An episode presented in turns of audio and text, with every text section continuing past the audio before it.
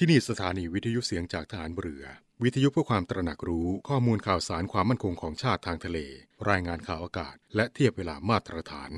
จากนี้ไปขอเชิญรับฟังรายการ ร่วมเครือนาวีครับ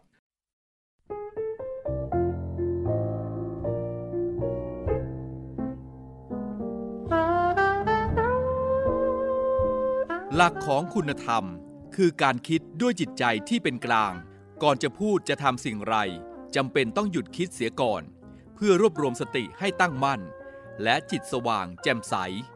ซึ่งเมื่อฝึกหัดคุ้นเคยชำนาญแล้ว จะกระทำได้คล่องแคล่ว ช่วยให้สามารถแสดงความรู้ความคิดในเรื่องต่างๆ ให้ผู้ฟังได้เข้าใจได้ง่าย ได้ชัด ไม่ผิด ทั้งหลักวิชา ทั้งหลักคุณธรรม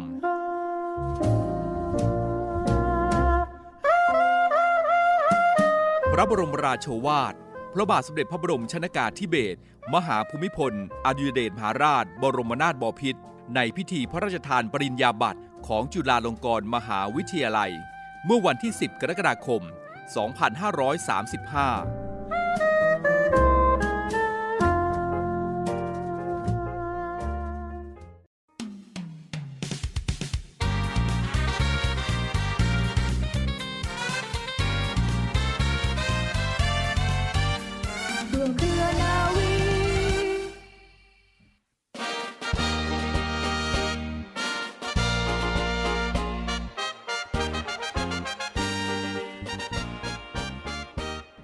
เริ่มต้นกันแล้วนะคะ รายการร่วมเคลนาวีมาแล้วค่ะ มาพบกันตามสัญญานะคะในช่วงเวลาแบบนี้แหละค่ะ เที่ยง 5 นาทีโดยประมาณนะคะ กับดิฉันนาวเอกหญิงชมพรวันเพ็ญพร้อมทั้งเรือเอกจรันแสงเสียงฟ้าค่ะ ตอนนี้เรามีเรื่องราวดีๆมาฝากเช่นเคยนะคะ ช่วงนี้ดิฉันเชื่อแน่ว่าอากาศเปลี่ยนแปลงฝนฟ้าก็ตกด้วยใช่ไหมคะ เพราะฉะนั้นต้องระมัดระวังสุขภาพด้วยนะคะ เมื่อสองสวันฝนก็ตก เพราะฉะนั้นตรงนี้ขอพยากรณ์อากาศกันเลยก่อนค่ะ ทางกรมอุตุนิยมวิทยาก็ได้พยากรณ์เอาไว้ในช่วงนี้จนถึงวันที่ 15 กุมภาพันธ์นะคะเขาบอกว่าหลายพื้นที่ทั่วไทยเนี่ยรวมถึงกรุงเทพปริมณฑลฝนตกค่ะ มีพายุฝนฟ้าขนอง ลมกันโชกแรงด้วยนะคะ แล้วก็มีลูกเห็บตกบางแห่ง ส่วนภาคใต้ในช่วงนี้นะคะ มีฝนตกหนักบางแห่งด้วยละค่ะ ในช่วงนี้ค่ะคุณผู้ฟังคะ ลมตะวันออกเฉียงใต้พัดนำเอาความชื้นจากทะเลจีนใต้เข้ามาปกคลุมประเทศไทยตอนบน ในช่วงจะเรียกว่าช่วงนี้แหละค่ะคลื่นกระแสลมฝ่ายตะวันตก จะเคลื่อนเข้าปกคลุมบริเวณภาคเหนือ แล้วก็ภาคตะวันออกเฉียงเหนือนะคะ ลักษณะเช่นนี้ทำให้บริเวณภาคเหนือ ภาคตะวันออกเฉียงเหนือภาคกลาง ภาคตะวันออก รวมทั้งกรุงเทพมหานคร และก็ปริมณฑลมีฝนฟ้าขนองลมกันโชกแรง อย่างที่กล่าวไปแล้วนะคะแล้วก็มีลูกเห็บตกบางแห่งด้วยสำหรับลมตะวันออกที่พัดปกคลุมภาคใต้ก็มีกำลังปานกลาง ตลอดช่วงค่ะทำให้บริเวณดังกล่าวยังคงมีฝนฟ้าขนองเกิดขึ้น ข้อควรระวังนะคะ ขอให้ประชาชนบริเวณดังกล่าวเนี่ยดูแลรักษาสุขภาพ เนื่องจากสภาวะอากาศที่เปลี่ยนแปลงค่ะ แล้วก็ให้ระมัดระวังอันตรายในการสัญจร ผ่านบริเวณที่มีหมอก ในระยะนี้ไว้ด้วยตลอดช่วงเลยนะคะ ซึ่งในช่วงนี้เขาให้ประชาชนบริเวณประเทศไทยตอนบน ระวังอันตรายจากพายุฝนฟ้าขนอง ลมกันโชกแรง ลูกเห็บตก ที่จะเกิดขึ้นไว้ด้วยค่ะ ก็ย้ำเตือนกันบ่อยๆนะคะ จากกรมอุตุนิยมวิทยาได้พยากรณ์อากาศ ไว้ให้คุณได้รับทราบกันในช่วงแรกของรายการค่ะ คุณผู้ฟังคะช่วงนี้เรื่องของโควิด ดูเหมือนจะเงียบๆไป แต่จริงแล้วไม่ได้เงียบนะคะ ยังมีจำนวนผู้ที่ติดโควิดนั้นมากขึ้น แต่ว่าจำนวนผู้ที่เขาเรียกว่าเสียชีวิตน้อยลง ก็เป็นเขาเรียกเหมือนกับว่ากำลังใจมีมากขึ้นนะคะ แต่ว่าไม่ถึงขั้นเสียชีวิต อุ่นใจขึ้นเยอะ แต่ยังไงก็ตาม คุณก็ต้องระมัดระวัง จากสาเหตุนี้แหละค่ะที่ทุกคนให้ความร่วมมือในการฉีดวัคซีนเขาเรียกว่าเป็นวัคซีนหมู่ทำให้เราปลอดภัยกันมากขึ้น แต่อย่างไรก็ตามนะคะ เรื่องแบบนี้ไม่ปลอดภัยทีเดียวละค่ะ ต้องระมัดระวังมาก ๆ วันนี้นะคะในช่วงกลางรายการ เรื่องของสาระน่ารู้ จะนำเรื่องที่หลาย ๆ คนคิดเหมือนกันคิดในใจ คิดดังๆ ก็มีนะคะว่า เอ๊ะเหตุใดบางคนจึงติดโควิด -19 และเหตุใดบางคนจึงไม่ติด เรามีคำตอบให้คุณในช่วงกลางรายการจากสาระน่ารู้ค่ะ แต่ช่วงแรกของรายการนะคะขอนำเสนอคำพ่อสอน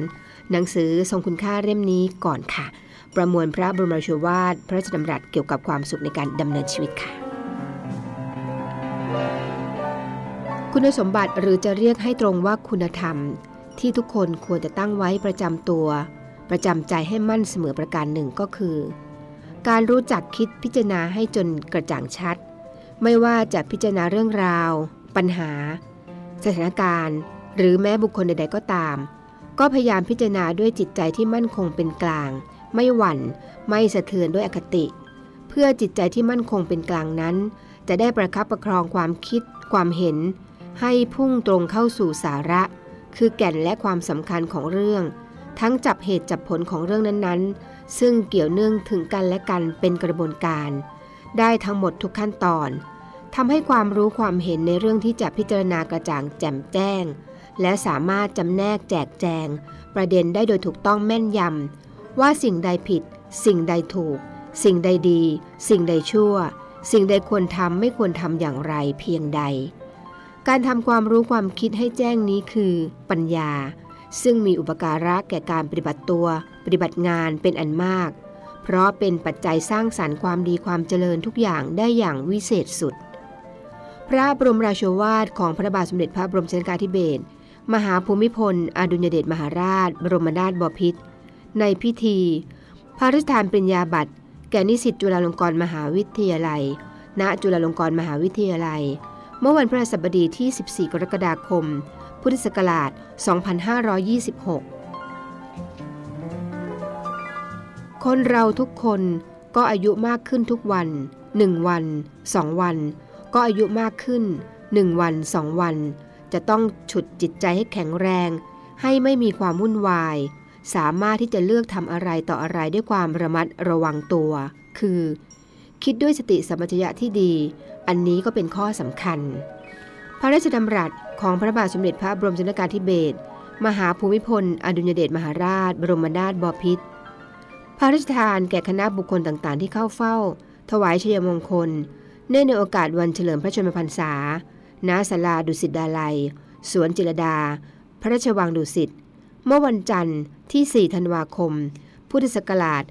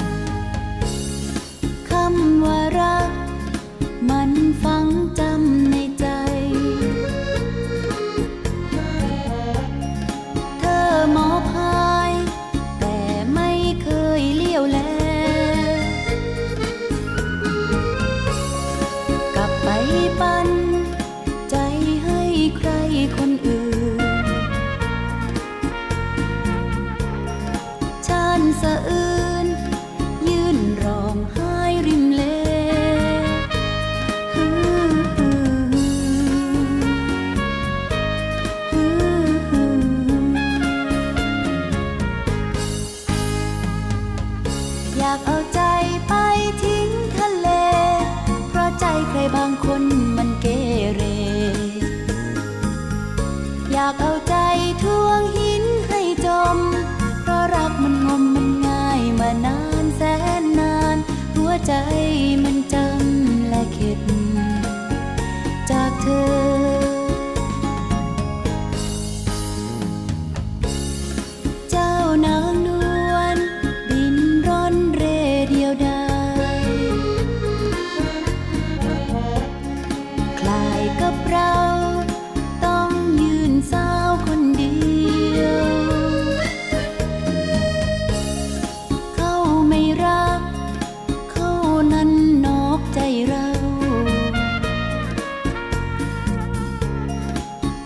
挣扎。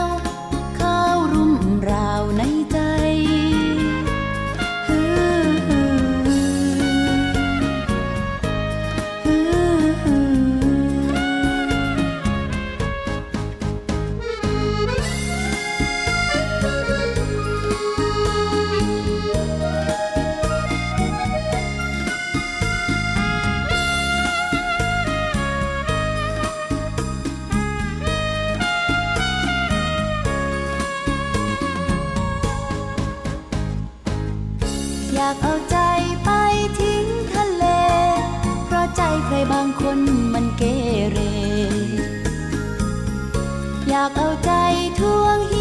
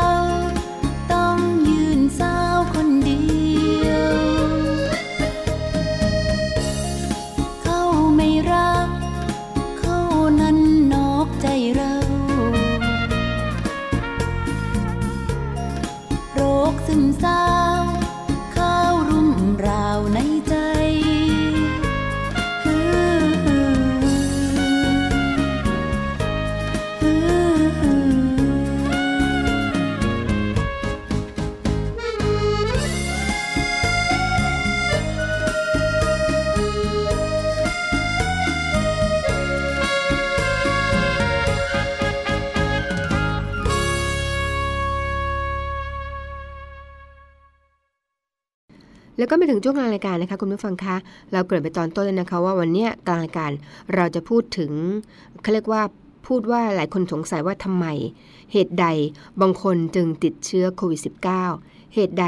บางคนจึงไม่ติด เรามีคำตอบค่ะ ตามดิฉันมาเลยนะคะทั้งทั้งที่พวกเขาอาจจะสัมผัสเชื้อไวรัสโควิด -19 ในจำนวนเท่า ๆ กัน ใช่ไหมคะ บางคนเอ๊ก็สัมผัสเหมือนกัน ทานข้าวด้วยกัน ติดพร้อมกัน แต่ทำไมบางคนติดบางคนไม่ติด คำถามที่บางทีคุณก็อาจจะกำลังสงสัยอยู่แน่นอนค่ะ วันนี้เราจะมีคำตอบให้คุณนะคะ ลองฟังความเห็นของบรรดาผู้เชี่ยวชาญที่พยายามค้นหาคำตอบในเรื่องนี้ดูกันว่า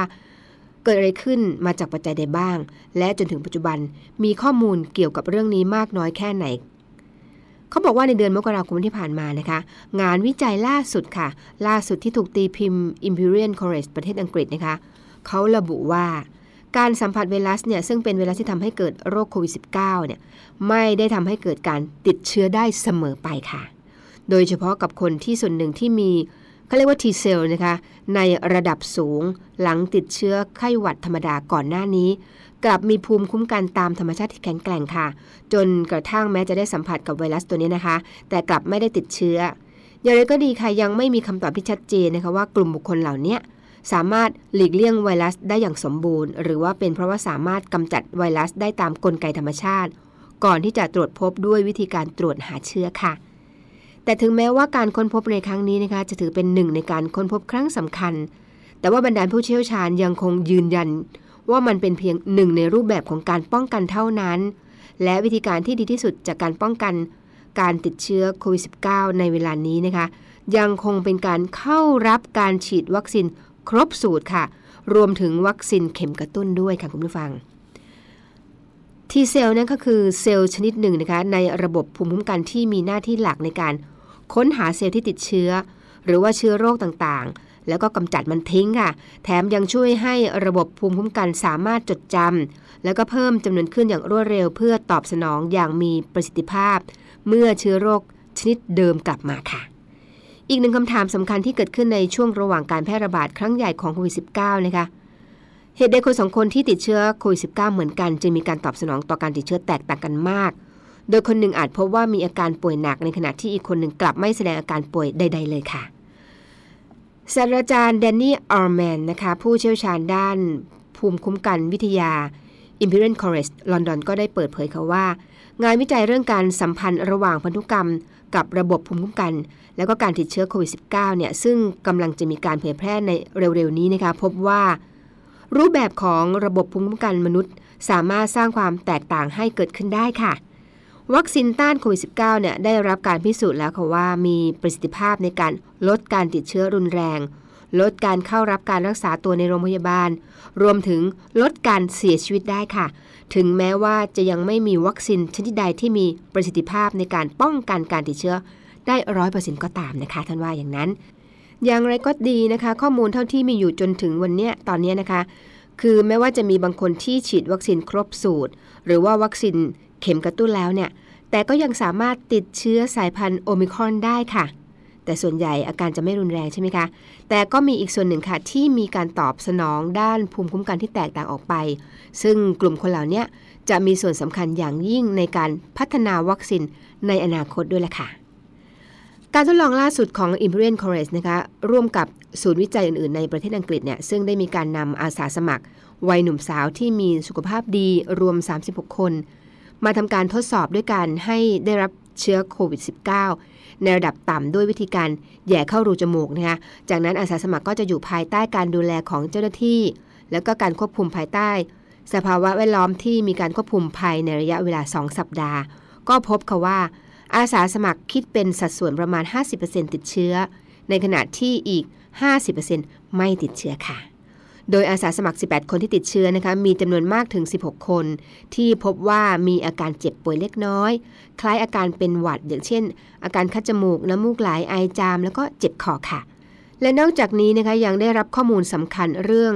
ระยะฟักตัว โดยทั้ง 18 คนเนี่ย มีเวลาเฉลี่ยตั้งแต่เริ่มสัมผัสไวรัสครั้งแรก จนถึงการตรวจพบไวรัส แล้วก็เริ่มมีอาการในระยะเริ่มแรกประมาณ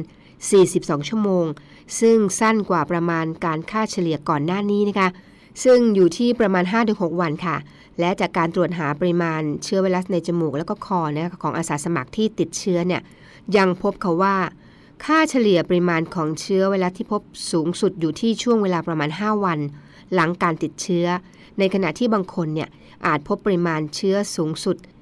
ในวันที่ 9 ถึงวันที่ 12 ค่ะ แต่ประเด็นที่น่าสนใจก็คือการพบระดับการแพร่กระจายของไวรัสในรูจมูก จะสูงกว่าในลำคอค่ะ อย่างมีนัยสำคัญนะคะ ซึ่งเป็นเครื่องบ่งชี้เขาว่า มีความเสี่ยงที่ไวรัสจะหลั่งออกจากจมูกได้มากกว่าทางปาก ซึ่งนั่นทำให้การตรวจด้วยระบบเขาเรียกว่า LFT นะคะ ซึ่งเป็นการตรวจด้วยอุปกรณ์ทดสอบที่ง่าย แล้วก็รวดเร็วเนี่ย น่าจะยังใช้ได้ผลต่อไปค่ะ นี่ก็เป็นเรื่องราวที่นำมาเล่าสู่กันฟังนะคะเป็นผลการวิจัยของก็เรียกว่าของที่ประเทศอังกฤษของอิมพีเรียนคอร์เรสนะคะมาฝากกันเป็นความรู้เล็กๆน้อยๆที่นำมาให้คุณได้รับทราบกันในช่วงกลางรายการของร่วมเคลือนาวีค่ะ กองทัพเรือจัดตั้งกองทุนน้ำใจไทย เพื่อผู้เสียสละในจังหวัดชายแดนภาคใต้ และพื้นที่รับผิดชอบกองทัพเรือ เพื่อนำไปมอบให้กำลังพลกองทัพเรือ และครอบครัวที่เสียชีวิต หรือบาดเจ็บทุกพลภาพ จากการปฏิบัติหน้าที่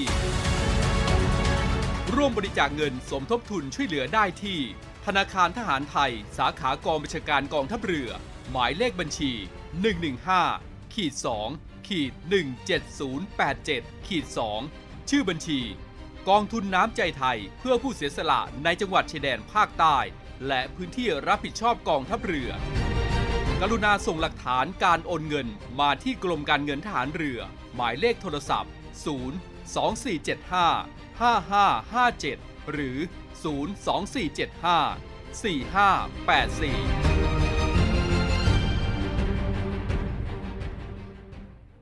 แล้วก็มาถึงช่วงท้ายรายการค่ะ ช่วงของข่าวประชาสัมพันธ์นะคะ เริ่มจากข่าวแรกเลยละค่ะ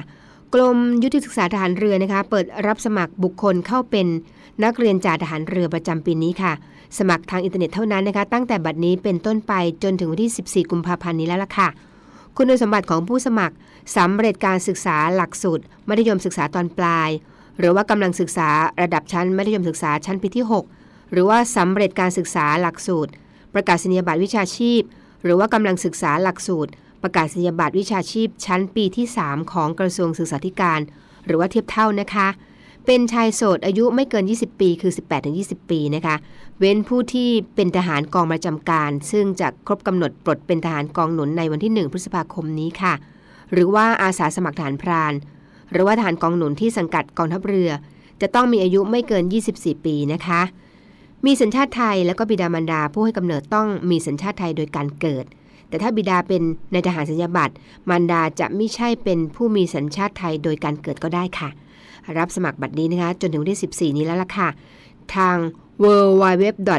n a v y d o n a v y m i t h ค่ะ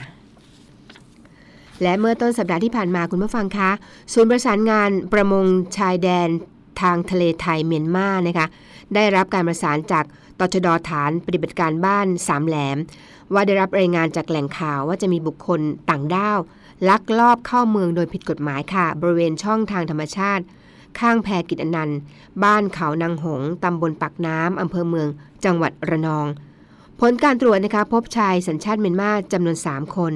โดยทั้งหมดเนี่ยไม่มีหลักฐานเพื่อแสดงต่อเจ้าหน้าที่ ได้หลบหนีเข้าเมืองโดยผิดกฎหมาย ซึ่งหนึ่งในนั้นเป็นผู้นำพาเข้ามา จึงได้ควบคุมตัวผู้ต้องหาทั้งหมดนะคะ มาทำการสอบสวนขยายผลยังฐานปฏิบัติการตชดภายหลังจากการสอบสวนเพิ่มเติมทำให้สามารถเข้าควบคุมตัวผู้หลบหนีเข้าเมืองได้เพิ่มอีก 2 คนค่ะ เป็นเพศหญิง 2 คน จากนั้นนะคะเจ้าที่ได้ส่งตัวผู้ต้องหาทั้งหมดเนี่ยไปตรวจหาเชื้อไวรัสโคโรนา 2019 ที่โรงพยาบาลระนอง แล้วก็ควบคุมตัวส่งพนักงาน สสสพปักน้ำเพื่อดำเนินการตามกฎหมายต่อไปค่ะ กองทัพเรือนะคะโดยกองทัพเรือภาคที่ 1 ร่วมกับสมาคมการประมงในพื้นที่รับผิดชอบ แล้วก็องค์การสะพานปลา ส่งมอบอาหารทะเลที่มีสารไอโอดีน สนับสนุนโครงการตามพระราชดำริต่อต้านโรคขาดสารไอโอดีนในพื้นที่ภาคตะวันออกเฉียงเหนือค่ะ โดยมีพลเรือตีขวัญชัยอินกว้างนะคะ รองผู้บัญชาการทัพเรือภาคที่ 1 เป็นผู้แทนกองทัพเรือเดินทางไปส่งมอบปลากระตักแห้ง ปลาทูเค็ม แล้วก็อาหารทะเลที่มีสารไอโอดีนณกองบังคับการตำรวจตระเวนชายแดนภาค 2 จังหวัดขอนแก่น แล้วก็มีนาวเอกวิรศักดิ์เอ็มพงศ์นะคะ รองสันติการทัพเรือภาคที่ 1 เป็นผู้แทนกองทัพเรือเดินทางไปส่งมอบปลากระตักแห้งปลาทูเค็ม แล้วก็อาหารทะเลที่มีสารไอโอดีนณกองกับการตำรวจตระเวนชายแดนที่ 12 จังหวัดสระแก้ว กองกำกับการตำรวจตระเวนชายแดนที่ 21 จังหวัดสุรินทร์แล้วก็กองกำกับการตำรวจตระเวนชายแดนที่ 22 จังหวัดอุบลราชธานีค่ะ ซึ่งเป็นแผนงานในโครงการ น้อมเกล้าวถวายปลากระตักแห้งปลาทูเค็ม แล้วก็อาหารทะเลที่มีสารไอโอดีนนะคะ โดยเสด็จตามพระราชกุศล โครงการตามพระราชดำริต่อต้านโรคขาดสารไอโอดีนในปีงบประมาณนี้นะคะ ซึ่งมีพลตำรวจตรีพงพิพัฒน์สิริพรวิวัฒผู้บังคับการตำรวจตระเวนชายแดนภาค 2 เป็นผู้แทนโครงการรับมอบที่กองบังคับการตำรวจตระเวนชายแดนภาค 2 จังหวัดขอนแก่นค่ะการส่งมอบอาหารทะเลที่มีสารไอโอดีนในภาคตะวันออกเฉียงเหนือในครั้งนี้นะคะ ได้มีการนำส่งอาหารทะเลที่มี สารไอโอดีนให้แก่กองบังคับการตำรวจตระเวนชายแดน เพื่อแจกจ่ายให้แก่โรงเรียนในโครงการพัฒนาเด็ก และก็เยาวชนในถิ่นทุรกันดารในพื้นที่ภาคตะวันออกเฉียงเหนือจำนวน 64 โรงเรียนค่ะ โดยครั้งต่อไปก็จะมีการประกอบพิธีส่งมอบณที่ว่าการอำเภออมก๋อยจังหวัดเชียงใหม่ ในวันที่ 18 กุมภาพันธ์นี้นะคะ กิจกรรมน้อมเกล้าวถวายปลากระตักแห้งปลาทูเค็ม แล้วก็อาหารทะเลที่มีสารเอโอดีนนั้นนะคะ เป็นโครงการที่กองทัพเรือ ร่วมกับสมาชิกไทยอาสาป้องกันชาติในทะเล สมาคมการประมงต่างๆ ในพื้นที่รับผิดชอบอ่าวไทยตอนบนนะคะแล้วก็องค์การสะพานปลา